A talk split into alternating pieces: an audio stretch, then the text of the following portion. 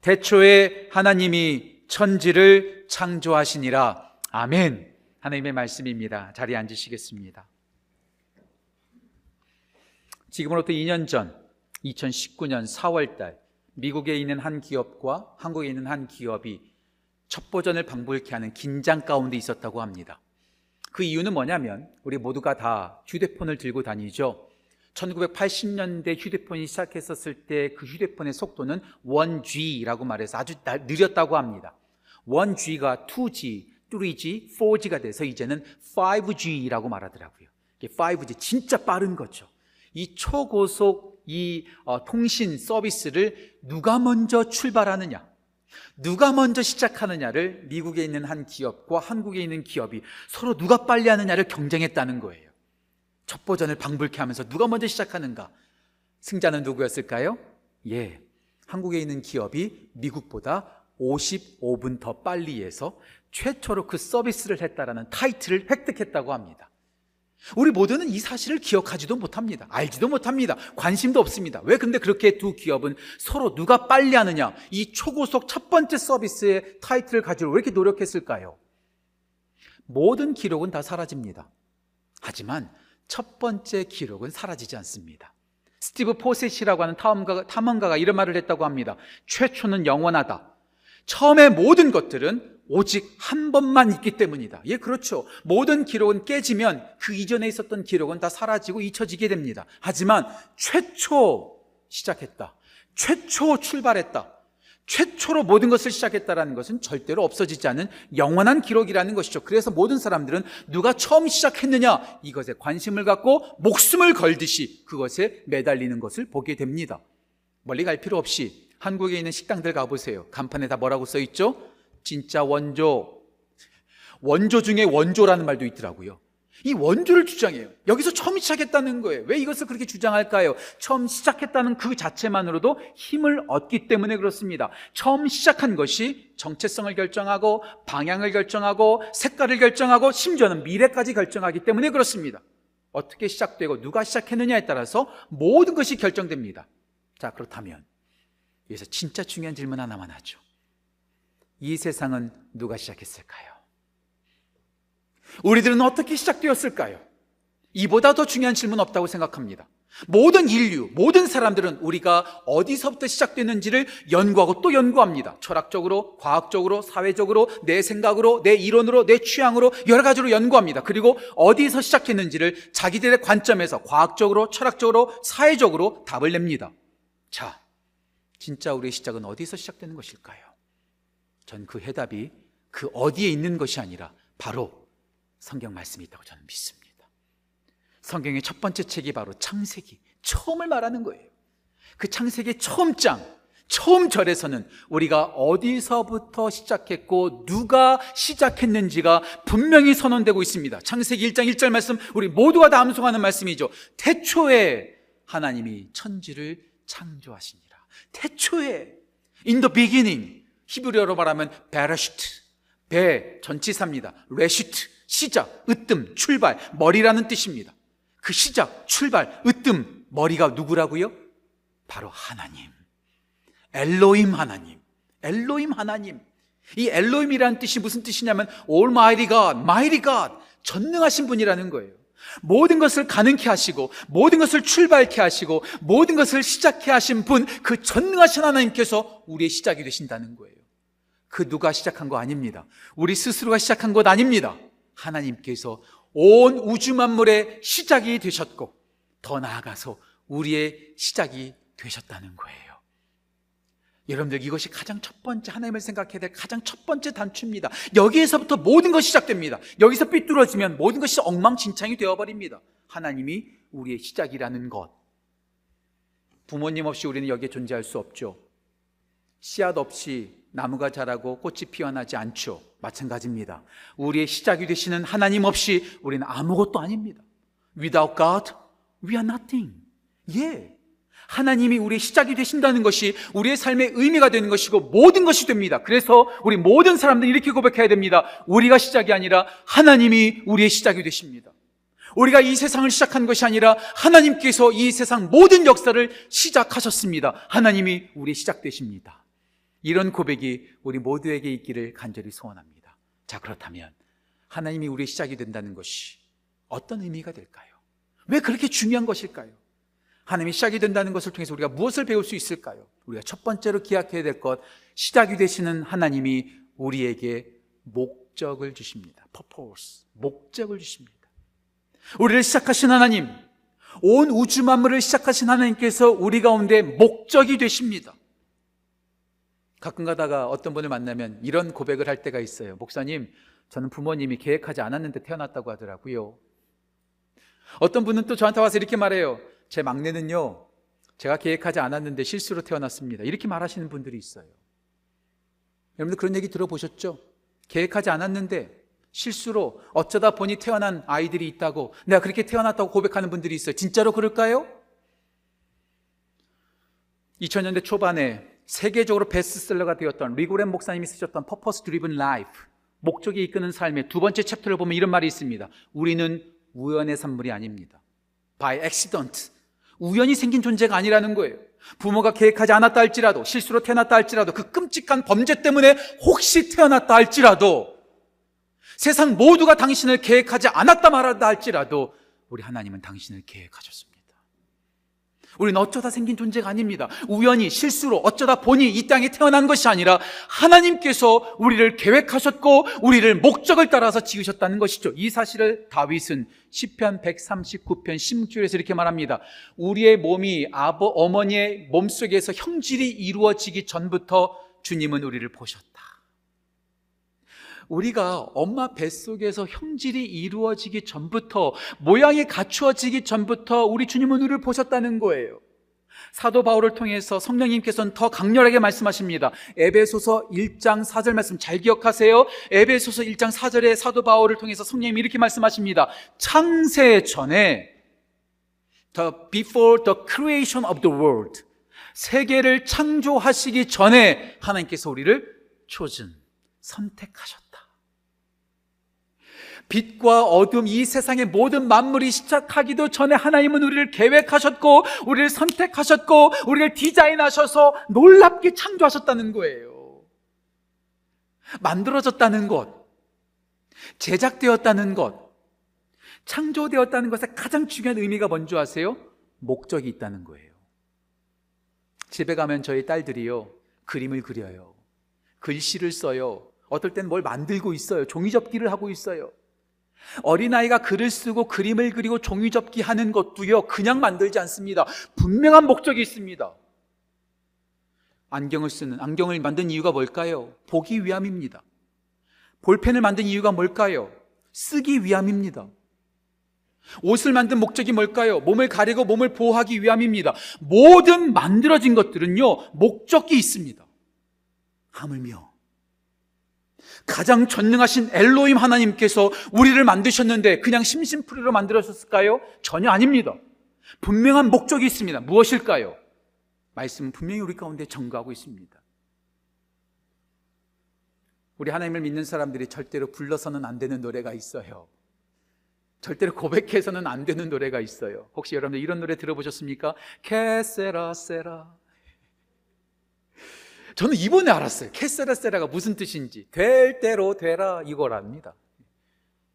하나님께서 우리를 목적을 따라 만드셨는데 될 대로 되라 산다. 이것은요, 우리 하나님을 믿는 백성들이 고백해서도 안 되는 고백입니다. 미국에 살다 보면은요, 이런 말들을 많이 들을 때가 있습니다. 제가 장로님들한테 물어보죠. 집사님들한테 물어보죠. 집사님, 어떻게 하다가 메릴랜드까지 오셨어요? 어떻게 메릴랜드로 이주하셨어요? 라고 물어보면 이렇게 간혹 가다 대답하신 분들이 있어요. 어떻게 하다 보니 여기까지 왔네요. 장로님, 왜 그 직업을 가지셨어요? 형제님, 왜 그 직장에 취직, 취직했어요? 어떻게 하다 보니까 그렇게 돼서 입에 풀칠하면서 살고 있네요. 이게 무슨 뜻인지 알겠어요. 어떤 뜻으로 말씀하시는지 알겠어요. 하지만요, 우리가 여기까지 온 것은요, 어쩌 하다 보니까 여기까지 온 거 아니에요. 내가 이 직업을 갖게 되고 내가 그 사람을 만나서 가정을 이루고 하다 보는 것은요, 어쩌다 그렇게 된 것이 아니라 분명한 목적이 있고 하나님께서 역사하셨다는 것이죠. 그 목적이 뭘까요? 그 목적이 뭘까요? 이사야서 43장 21절에 분명히 말하고 있습니다. 이 백성은 내가 나를 위하여 지었나니 나의 찬송을 부르게 하려 합니다. 우리가 존재하는 목적? 될 대로 되라는 살아, 살아가는 것이 아닙니다. 하나님을 찬송하기 위해서. 우리가 부르면 안 되는 노래 하나만 더 말해 볼까요? 우리가 부르면 안 되는 노래 하나만 더 말씀드릴게요. 황정자 씨가 옛날에 불렀던 노래라고 하더라고요. 노래 제목이 노래가락 차차차라고 합니다. 무슨 노래인지 아세요? 가사를 들으면 다 아실 거예요. 노세 노세 젊어서 노세 늙어지면 못 노나니. 예, 물론 1960년대, 1970년대 너무나 어렵게 살고 즐거움이 없으니까 그 서름 때문에 그 노래가 발표되었다는 이론도 있습니다. 하지만 우리는 우리가 즐기기 위해서, 놀기 위해서, 우리 자신을 위해서 이 땅에 존재하는 목적이 아니라는 거예요. 우리의 첫 번째 존재 목적이 뭐라고요? 될 대로 되라 살기 위해서 존재하는 것도 아니고 우리의 기쁨을 위해서 살아가는 것도 아니고 하나님을 찬송하게 하기 위해서 이것이 우리의 첫 번째 목적입니다. 자, 볼펜이 있습니다. 이 볼펜은 쓰기 위해서 만들어진 거라고 제가 말씀드렸습니다. 하지만 오직 우리가 쓰기 위해서만 이것을 사용할 수 있을까요? 그렇지 않아요. 손에 지압을 놓는데도 아주 좋습니다. 때로는요, 두 개를 딱 집으면은요, 젓가락으로도 사용할 수 있습니다. 어떤 사람은요, 노래 부를 때 두들기는 사람도 있어요. 하지만 이거의 primary purpose, 가장 첫째 되는 목적이 뭐죠? 두들겨서 소리 내는 것도 아니요. 손에 지압을 한 것도 아니요. 귀 파는 것도 아니요. 젓가락질하는 것도 아니요. 가장 최초의 목적, 가장 주된 목적은 글씨를 쓰는 것이든 글씨를 쓰는 것이, 것인 것처럼 우리가 존재하는 목적 다양할 수 있습니다. 하지만 가장 주된 목적은 하나님께 영광을 돌리기 위해서 될 대로 되라 포기한 채 살아가는 것이 아니라 나의 기쁨과 나의 욕망을 위해서 살아가는 것이 아니라 하나님께 영광 돌리기 위해서 하나님께서 분명한 목적을 우리 가운데 두셨다는 것이죠. 이 사실을 창세기 1장 26절에서 우리는 더 자세히 알 수 있습니다. 창세기 1장 26절에서 하나님께서 우리를 창조하실 때 분명히 말씀하십니다. 창세기 1장 26절 우리 같이 읽어볼까요? 중요한 말씀이니까 같이 읽겠습니다. 같이 읽습니다. 하나님이 이르시되 우리의 형상을 따라 우리의 모양대로 우리가 사람을 만들고 그들로 바다의 물고기와 하늘의 새와 각축과 온 땅과 땅에 기는 모든 것을 어떻게 해요? 다스리게 하자 하고 만든 목적을 말씀하십니다. 다스리게 하자. 여기서 끝나지 않습니다. 28절도 보실까요? 28절 제가 읽겠습니다. 하나님이 그들에게 복을 주시며 하늘에게 그들에게 이르시되 생육하고 번성하여 땅에 충만하라. 땅을 정복하라. 땅, 바다의 물고기와 하늘의 새와 땅에 움직이는 모든 생물을 어떻게 해요? 다스리라. 그냥 될 대로 되라. 즐기기 위해서 우리를 창조하신 것이 아니라 이 모든 우주 만물을 우리에게 다스리도록. 다스리기 위해서. 다스리는 사명을 우리 가운데 주셨어요. 그렇다고 여러분 오해하지 마세요. 우리가 세상을 다스린다고 해서 우리가 세상을 착취하고 억압하고 파괴하고 노력하고 내 마음대로 자행자재하기 위해서 장난감처럼 이 세상을 다스리라는 것이 절대로 아닙니다. 여기서 다스리라는 명령 잘 들으셔야 돼요. 이것은 caretaking, 돌보는 겁니다. 하나님께서 우리 가운데 맡기셨어요. 정말 보시기에 아름답고 좋게 만드신 이 세상을 하나님께서 우리 가운데 스튜어드, 청지기로서 우리 가운데 맡겨주셨습니다. 이 다스린다는 사명은 전 두 가지가 있다고 생각해요. 잘 들어보세요. 아름다운 것을 계속 아름답게 하는 것입니다. 다스리는 것은. 하나님께서 아름답게 만드신 세상을 계속 아름답게 유지해 나가는 것이 다스리는 사명입니다. 두 번째, 원래는 아름다웠는데 파괴된 것을 다시 아름답게 회복하는 것이 다스림입니다. 다시 말씀드릴게요. 아름다운 것을 계속 아름답게, 파괴된 것을 다시 아름답게. 이것을 보다 더 노골적이 말씀, 노골적으로 말씀드릴까요? 하나님께 있는 것들을 계속 하나님께 있도록 붙드는 것. 하나님으로부터 멀어진 것을 다시 하나님께로 돌아가게 만드는 것. 이것이 바로 다스림입니다. 내가 드러나는 것이 아니라, 될 대로 되라 살아가는 것이 아니라, 우리의 찬송을 받으시는 하나님을 이 세상 모두가 인정하고 그분께 돌아갈 수 있도록 하는 것, 이것이 우리에게 주신 사명입니다. 이 사실을 우리 예수님은 보다 더 구체적으로 말씀하셨습니다. 너무나 중요한 말씀이죠. 함께 읽었으면 좋겠습니다. 마태복음 5장 16절. 영상을 보고 같이 한번 읽어볼까요? 마태복음 5장 16절 같이 읽겠습니다. 이같이 너희 빛을 사람 앞에 비치게 하여 그들로 너희 착한 행실을 보고 하늘에 계신 너희 아버지께 영광을 돌리게 하라. 나를 드러내는 것이 아니요 운에 따라서 될 대로 되라 살아가는 것이 아니요 우리의 삶의 모습을 통해서 이 세상 모든 사람들이 이 세상을 시작해 하신 하나님께 영광 돌리게 하는 것 나만 하나님을 찬양하고 끝나는 것이 아니라 세상 모든 사람들이 제자리로 돌아가 하나님을 찬양하게 만드는 것 이것이 우리를 창조하신 목적이요 사명입니다. 이것을 잃으면 이것을 잃어버리면 방황하는 거예요. 주된 목적을 잃어버리면 방황하고 망가지는 겁니다. 그 대표적인 사람이 누굴까요? 저는 이스라엘의 초대 왕과 세 번째 왕이라고 생각합니다. 초대 왕이 누구죠? 사울 왕입니다. 세 번째 왕이 누구죠? 솔로몬입니다. 하나님께서 그들을 왕으로 세우셨어요. 하나님의 나라, 하나님의 백성을 하나님의 백성답게 다스리라고 주셨습니다. 하지만 그들의 목적을 잃어버렸어요. 사울 왕은 질투하기 시작했습니다. 솔로몬은 우상숭배에 빠지기 시작했습니다. 재물에, 여자에, 국방력에 그는 모든 것을 다 올인해 버렸어요. 목적을 잃어버리니까, 어, 잃어버리니까 망가지기 시작하는 거예요. 하나님이라는 목적, 하나님께서 나에게 주신 사명을 잃어버리면 우리는 그렇게 망가지는 거예요. 하지만 목적을 끝까지 붙잡았던 사람이 있습니다. 누굴까요? 첫 번째 왕과 세 번째 왕 사이에 샌드위치처럼 끼었던 두 번째 왕 다윗입니다. 다윗의 인생도 만만치는 않았어요. 롤러코스터처럼 이리 갔다 왔다 갔다 하는 인생이었어요. 하지만 그가 잊어버리지 않았던 것, 하나님이 나의 시작이 되신다. 하나님은 나의 노래가 되신다. 하나님은 내가 살아갈 이유가 되고 목적이 된다는 사실을 그는 절대로 잊어버리지 않았습니다. 그래서 그는 마지막까지 넘어지지 않습니다.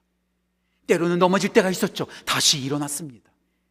우리가 왜 방황하는 것일까요? 왜 우리가 사는 것이 힘들까요? 우리의 주된 목적을 잃어버리기 때문에 그렇습니다. 다시 말씀드릴게요. 우리는 분명한 목적을 따라 지음받았습니다. 그 목적은 그냥 사는 것이 아니요.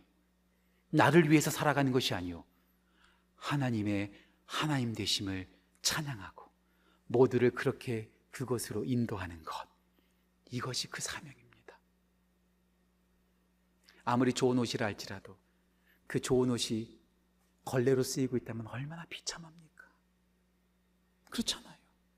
우리의 주된 목적, 주된 하나님의 그 사명 잊어버리지 말고 그 사명 따라 살아가는 귀한 은혜가 우리 모든 지구촌 가족 가운데 또한 영상으로 보고 있는 모든 성도들 가운데 넘치기를 간절히 소원합니다.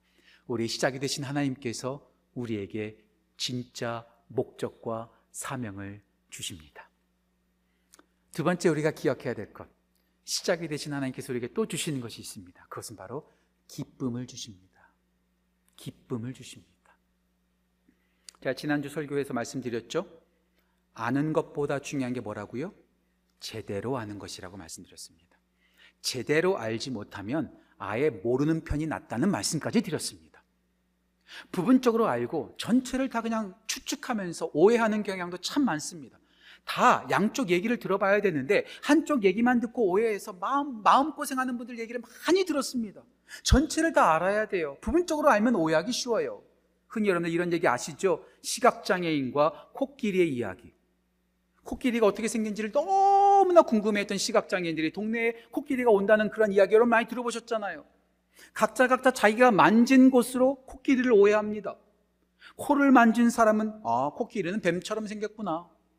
귀를 만진 사람은 부채처럼 생겼어.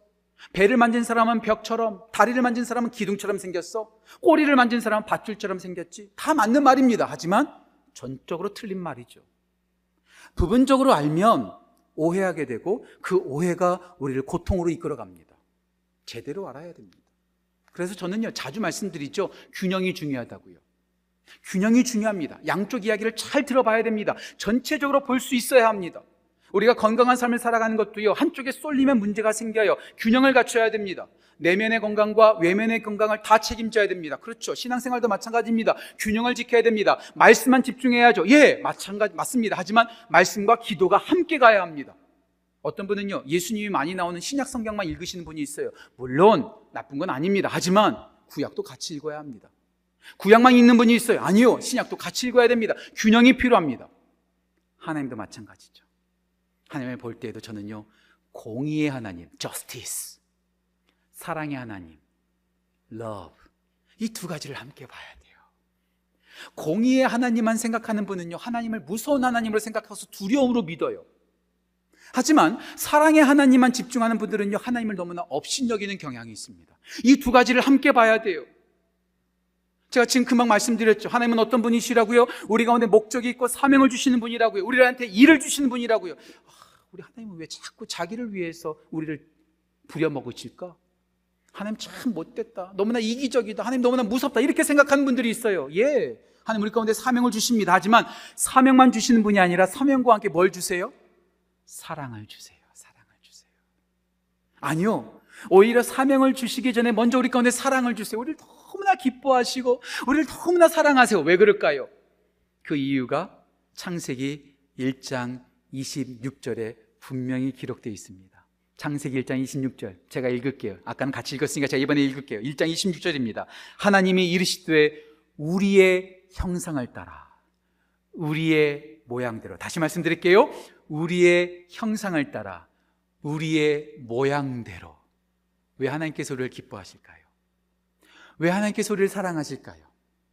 우리가 그냥 생겨 먹은 존재가 아니라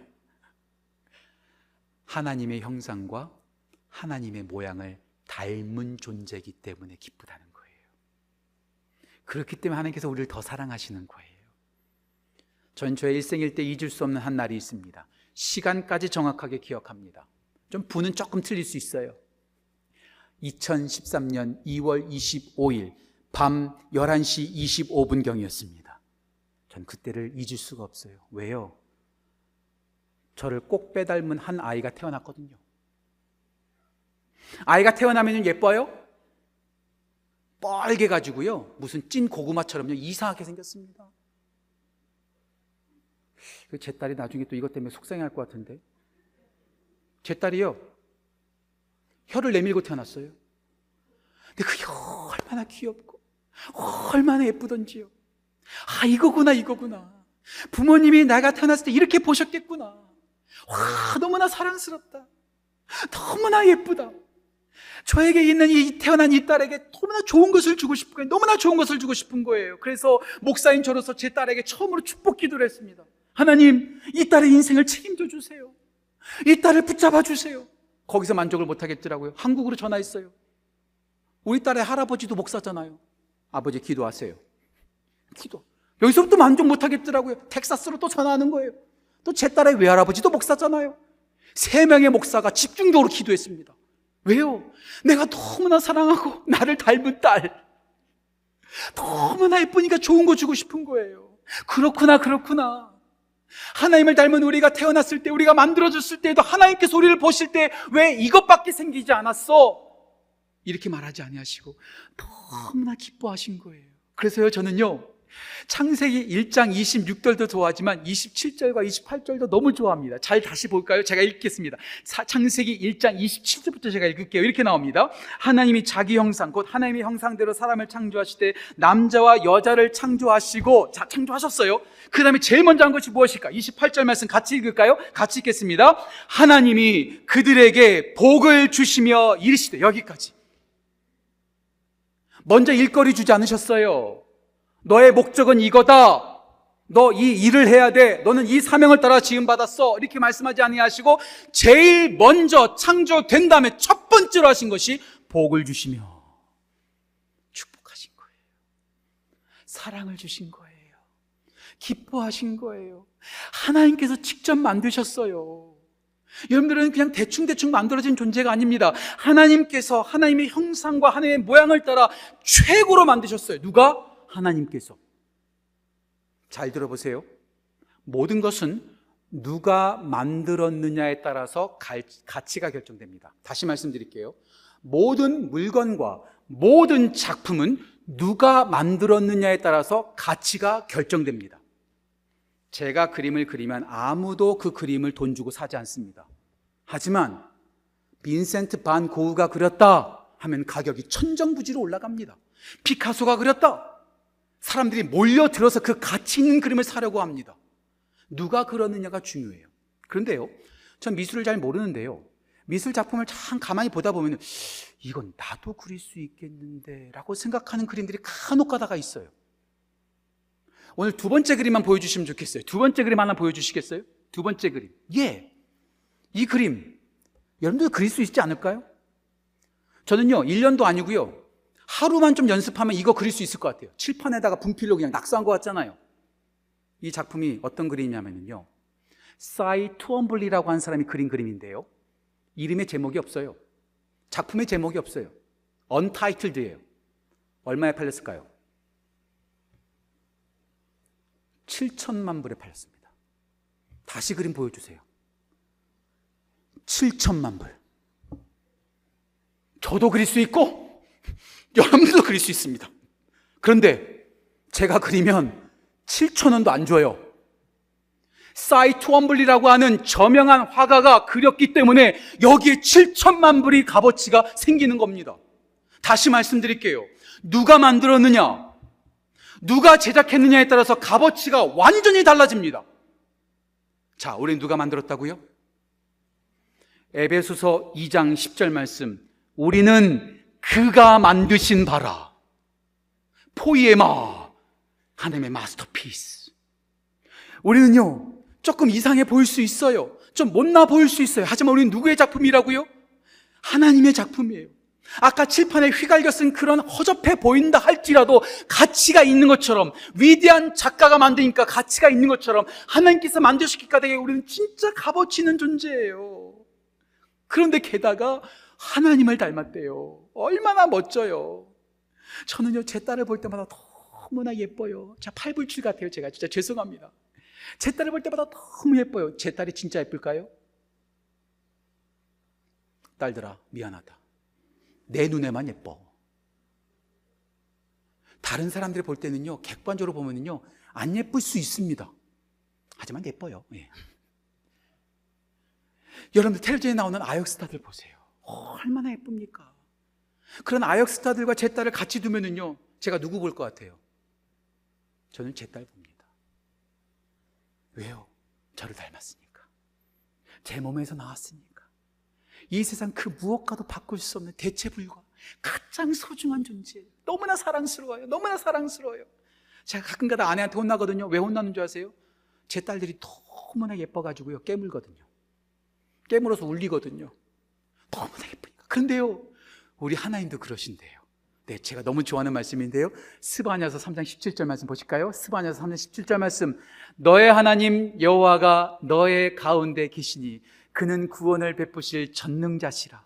이 부분이 참 좋아요. 그가 너로 인하여 기쁨을 이기지 못하시며 저는 이 말을 이렇게 표현하고 싶어요. 기쁨을 이기지 못해서 우리를 깨무시며 너무 예쁘면 깨물고 싶잖아요. 막 꽉 깨안고 싶잖아요. 우리 하나님이 우리가 너무 좋아서 우리를 깨물도록 우리를 기쁨을 이기지 못하시도록 우리를 기뻐하시고 우리한테 사랑을 주신다는 거예요. 우리를 잠잠히 사랑하시며 너로 인하여 즐거이 노래를 부르신다.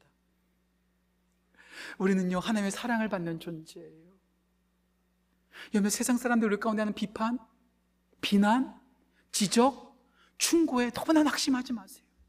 세상 모두가 우리를 비판하고 세상 모두가 우리한테 손가락질한다 할지라도 나를 창조하신 전능하신 엘로임 하나님께서 나를 사랑하시고 나를 기뻐하시고 나를 복을 주신다면 우리는 절대로 낙심하지 않습니다. 절대로 우리는 넘어지지 않습니다. 세상 소리에 귀 기울이지 마십시오. 우리를 창조하시고 우리를 기뻐하시는 그 하나님의 사랑에 반응하십시오. 그럼 우리는 절대로 넘어지지 않습니다. 세상은 우리의 가진 것으로 판단할 겁니다. 우리의 능력으로 판단할 것입니다. 우리의 외모로 판단할 것입니다. 하지만 우리가 가진 것이 없고 부족하고 우리가 연약하다 할지라도 우리를 만드신 하나님은 우리를 절대로 버리지 않으십니다. 우리를 사랑하십니다. 하나님은 우리 가운데 사명을 주십니다. 사명만 주시는 것이 아니라 사랑을 주시고 우리를 기뻐하십니다. 여러분들이 그런 존재예요. 우리 모두가 그런 존재예요. 낙심하지 마세요. 힘들어하지 마세요. 괴로워하지 마세요. 하나님께서 우리를 그렇게 기뻐하시고 우리를 그렇게 사랑해 주신답니다. 시작이 되신 하나님께서 우리의 목적이 되시고 시작이 되신 하나님께서 우리에게 기쁨을 주십니다. 마지막 세 번째. 시작이 되시는 우리 하나님께서 우리를 끝까지 책임져 주십니다. 시작이 되신 하나님께서 우리를 끝까지 버리지 않고 책임져 주십니다. 제가 좋아하는 인생 영화 가운데 1990년대 고등학교, 고등학생 때 봤던 영화가 하나 있습니다. 분노의 영유라고 하는 영화입니다. 영어 제목으로는 Backdraft. Backdraft. 시카고에 있는 소방관의 이야기입니다. 오늘 저녁이나 아니면 이번 주에 혹 여러분들이 영화로 한번 보셔도 좋을 것 같아요. 조금 잔인하고요. 소방관들의 이야기 때문에 조금 정신사납긴 합니다. 하지만 정말 의미가 있습니다. 이 소방대원들 간의 그 의리, 이 동료에는요, 진짜 눈물이 납니다. 눈물이 나요. 이들은요, 동료를 버리지 않습니다. 자기만 살겠다고 동료를 버리지 않습니다. 마지막 장면에서 아주 멋진 장면이 등장합니다. 한 사람이 건물 바깥으로 떨어집니다. 그 떨어지는 동료를 잡습니다. 잡는 그 순간에 또, 또 다른 폭발이 일어나서 두 사람이 동, 두 사람이 동시에 대롱대롱 매달립니다. 밑에 매달린 동료가 위를 향해서 말합니다. Let me go. 너라도 살아야 되지. 손을 놔줘. Let me go. 그때 위에서 붙잡고 있는 소방대원이 밑에를 보면서 이렇게 말합니다. You go. We go. You go. We go. 네가 가면 우리도 같이 가는 거야. 영화를 보면서 제가 얼마나 감동받았는지 몰라요. 영화 속에서 그렇게 버리지 않고 끝까지 성실하고 끝까지 배신하지 않고 끝까지 책임지는 모습을 보면서 우리는 감동을 받습니다. 그런데 현실로 돌아와 보면 어떻죠? 왜 우리가 아둥바둥 살아가죠? 왜 이렇게 우리가 열심히 살아가죠? 왜 열심히 공부하죠? 버림받지 않으려고. 왜요? 세상은 능력 없으면 가차없이 버려버리거든요. 이런 표현에서 죄송합니다. 세상은 능력 없으면 가차없이 잘라버립니다. 파이어 시켜버립니다. 아무리 좋은 사람이라 할지라도, 친한 사람이라 할지라도 등 돌려버립니다. 세상은 무섭습니다. 저는 세상 최고의 사랑은 지금까지 제가 말씀드렸던 것처럼 부모님의 사랑이 전 최고라고 전 믿는 사람입니다. 그런데 요즘 뉴스를 보십시오. 요즘 들려오는 소식들을 들어보십시오. 어떻게 부모가, 어떻게 부모가 아이들을 그렇게 학대하고, 어떻게 아이들을 그렇게 때릴까요? 어떻게 그런 일이 있을 수 있을까요? 그런 일들이 숨겨져 있을 뿐 우리 가운데 많이 있는 것은 아닐까요? 아니요. 성경 속에서도 그런 일들이 나옵니다. 그래서 다윗은 시편 27편 10절에서 이렇게 고백합니다. 부모는 나를 버렸으나 부모는 나를 버렸으나 왜요? 다윗은 버림받는 경험을 했어요. 집에 사무엘이 왔습니다. 아들들 보여달라고. 그런데 막내 다윗은 어떻게 했어요? 보여주지도 않아요. 들판에 보내서 양치게 만듭니다. 아들이 더 없습니까? 예, 막내 아들이 있는데요. 그 막내 아들이라는 말이 히브리어로 뭐라고 말씀드렸죠? 하카톤. 이 하카톤이라는 말이 막내 아들이라는 뜻도 있지만 쓸모없는 놈, 별 볼 일 없는 놈이라는 말입니다. 아버지에게 인정받지 못했던 아들이 바로 다윗입니다. 아버지에게 버림받았다라고 말할 수도 있는 것이죠. 어디 다윗만 그랬습니까? 야곱을 생각해 보세요. 리브가 엄마한테는 사랑을 받았지만 이삭에게는 사랑받지 못했어요. 이것이 그를 뒤틀리게 만듭니다. 꼬이게 만듭니다. 상처가 됩니다. 그래서 그의 인생이 괴롭게 살아갔죠. 그런데 그렇게 괴로웠던 야곱마저도 아들들을 사랑할 때 편해해요. 요셉만 사랑해요. 베냐민만 사랑해요. 루벤부터 스불론까지 10명의 형제들은요, 나물나라 합니다. 얼마나 그것이 상처가 되고 얼마나 큰 문제가 되었습니까? 부모도 그렇더라고요. 그런데요. 다윗이 또 어떻게 고백하죠? 10편 27편 10절 마지막까지 읽어보면 이렇게 나옵니다.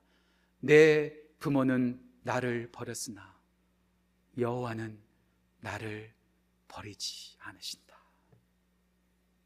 부모도 나를 버릴 수 있고 가족도 나를 버릴 수 있고 나의 직장 동료도 나를 버릴 수 있고 나의 친구도 나를 버릴 수 있지만 이 세상 모두가 나를 버린다 할지라도 나를 만드시고 나에게 사명 주시고 나를 기뻐하시는 그 하나님은 절대로 우리를 버리지 않고 끝까지 책임지십니다. 이 사실이 어디 나와 있을까요? 예, 말씀에 나와 있습니다. 이사에서 43장 1절 말씀. 너무나 중요한 말씀이죠. 한 목소리 같이 읽었으면 좋겠습니다. 영상을 보시고 이사야서 43장 1절 말씀 같이 읽겠습니다.